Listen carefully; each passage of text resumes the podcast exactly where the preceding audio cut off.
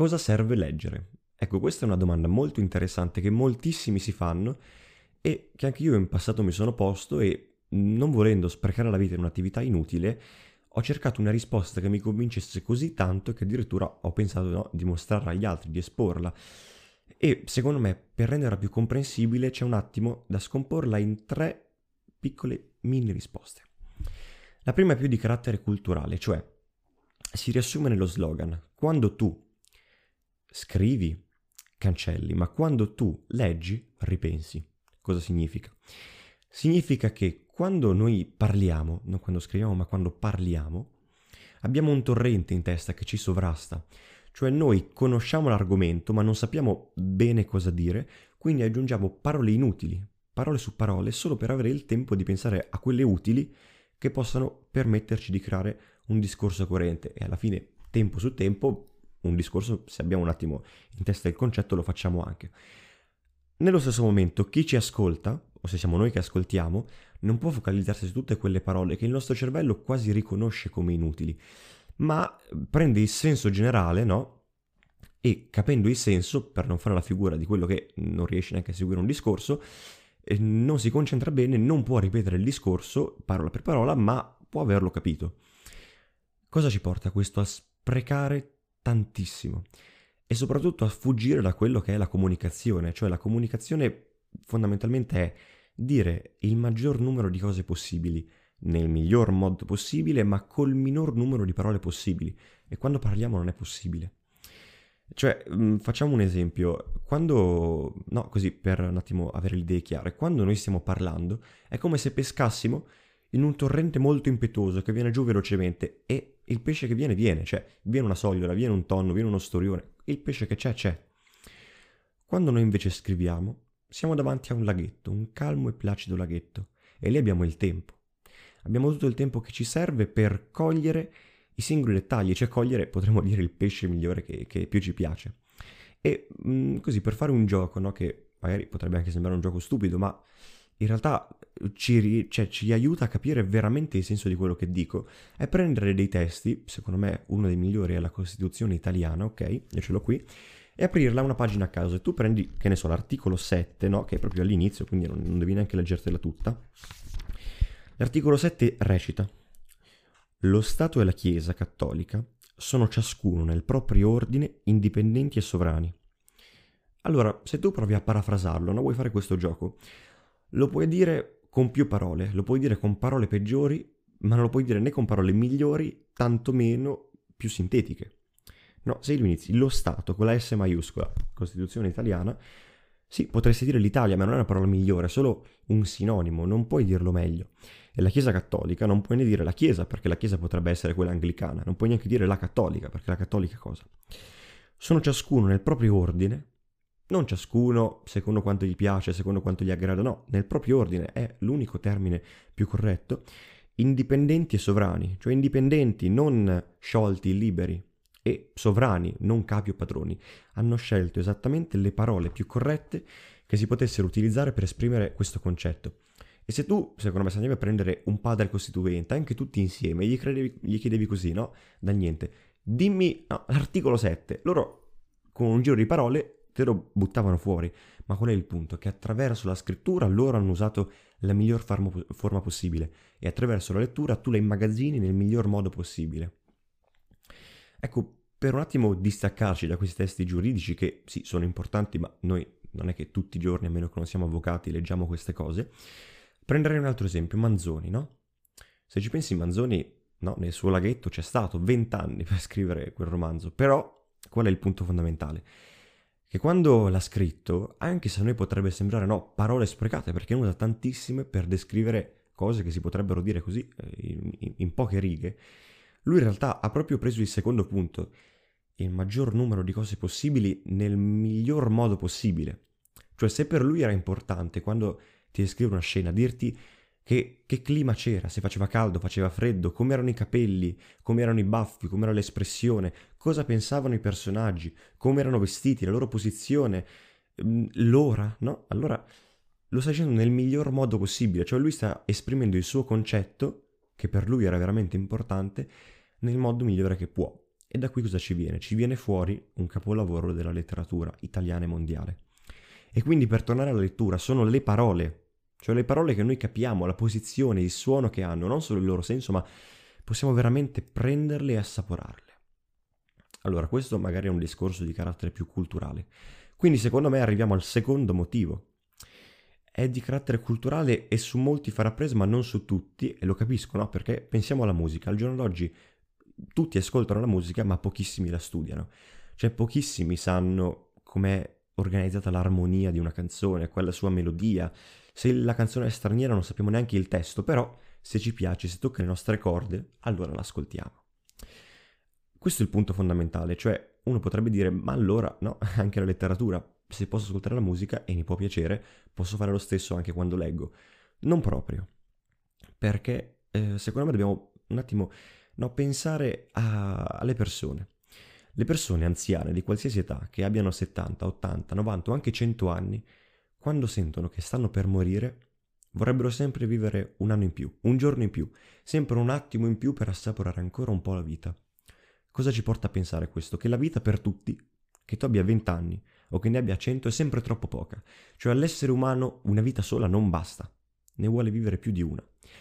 E secondo me l'unico modo per vivere più di una vita è veramente la lettura, la lettura di romanzi, la lettura di poesie, ma non è una frase fatta e soprattutto, se anche qualcuno può dire, beh, sì, ma allora potrei anche no, guardare una serie tv, potrei guardare un film.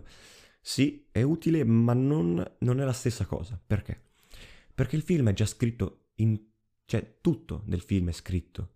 Si sa quanto dura, no, prima cosa, ma soprattutto se tu sei triste, ma i personaggi sono allegri, i personaggi rimangono allegri. Se tu hai freddo, ma la giornata è fredda, la giornata rimane fredda. Se tu vorresti il caldo, la giornata rimane comunque fredda. Se il regista ha deciso un certo taglio di luce, ma tu in quel momento ti senti cupo, la luce c'è lo stesso. Tutto è già scritto. Nel romanzo nulla è scritto, solo le parole. Ma delle parole poi devi pensare tu a tutto il contesto, cioè se tu in quel giorno sei triste, puoi decidere tu quanto quella voce sarà alta. Se tu hai mal di testa, no? Potrai decidere che un personaggio non urli. Se ti dicono che una ragazza è bellissima, potrai decidere tu se la ragazza è bella perché è bionda o è bella perché mora? No? Allora questo è il punto della lettura, della poesia, del romanzo. Cioè che tu in quel momento non sei come nella serie tv uno spettatore, sei estraneo, cioè tu guardi, conosci tutto di tutti, ma lo fai da fuori. Tu sei dentro, tu decidi come i personaggi interagiscono, tu interpreti, no? Allora questo è il punto fondamentale, che quando tu leggi, quando tu leggi appunto un romanzo, una poesia, tu sei dentro e non stai solo essendo spettatore di quella vita, ma in una piccola parte, la vivi anche. Ed avendola vissuta sopperisci un po' a, questa carenza umana, cioè questa carenza di vite, tu appunto puoi andarci oltre vivendo le vite degli altri. E lo puoi fare solo in questo modo. Però diciamo che ci potrebbe anche essere un terzo motivo che secondo me è importantissimo per vivere bene nel mondo. E mh, mm, vorrei giusto appunto raccontarvi una storia no, che mi è successa qualche giorno fa, in realtà un po' di giorni fa, e si, era sotto Natale, no? Ero sotto Natale, anzi poco dopo avevo regalato un libro a una persona e questo mi chiede, così forse perché avevo regalato proprio un libro, mi chiede ma che letture hai? Cosa stai leggendo in questo momento? E io ho preso un attimo, dato, stavo leggendo dei libri tutto sommato interessanti, dico all'inizio no vabbè, sai, così, poi vabbè lo dico, sto leggendo il divulgare eloquenza di Dante e i malavoglia di Verga. Oh, vedo questa persona fa, eh, cosa? E mi guarda con la faccia sgranata, io pensavo mi chiedesse ma come fai a leggere così tanto, come fai a, no, a leggere libri così strani, così inconsueti? No. Mi fa una domanda stranissima, anche poetica, no? Perché mi dice come fai a essere così onnivoro di libri? Io sul momento non ci do peso, dico no vabbè sai, piacciono a me, lascia stare. Poi torno in camera mia, così torno a casa e ci penso, dico ma perché? Cioè io ci ho mai riflettuto, io sono onnivoro di libri. Ah. Per essere onnivoro vuol dire no, onnivoro, mangiare tutto. Mm, mangio tutto, quindi cose così diverse? Evidentemente sì, cioè, cos'è il De Vulgare? Oltre alla battuta che si fa quando lo studi alle medie o alle superiori, cioè è un trattato in latino in cui Dante cerca no? Il, il volgare, cioè il dialetto, potremmo dire più illustre, la parlata regionale più illustre. E no, è un, è un trattato scientifico o pseudoscientifico. L'altro cos'è invece? È un romanzo scritto 500 anni dopo, in tutt'altra parte d'Italia, in tutt'altra lingua, E parla di questa famiglia di pescatori che vive in un villaggio, in un paesino di, nella Sicilia, ad Acitrezza, e fanno le loro cose, una vita totalmente incentrata sulla pesca, quindi anche una classe sociale diversa da Dante, tutto diverso. Allora, perché io, che leggo dalla mattina alla sera libri diversissimi, non ci ho mai pensato e questa persona invece che sì, legge, ma sicuramente non come me, subito, gli è saltato agli occhi. E ci ho riflettuto e mi sono detto, ma onnivoro, io sono onnivoro anche come essere umano, cioè nel, nel senso proprio, no? Mangio di tutto. Però quando vado al ristorante, no? E mangio una cotoletta con le patatine, mi metto lì a pensare, oh che bello, ho preso la cotoletta e mangio anche le patatine, ma no, me le prendo, le mangio, no? E se mi portano un pesce con l'insalata, dico che bello che non sono, diciamo, una tartaruga o che non sono un gatto e posso mangiare invece tutto? No, penso che ho un secondo col contorno. Cioè non mi faccio più il problema. Perché? Perché sono un vero onnivoro.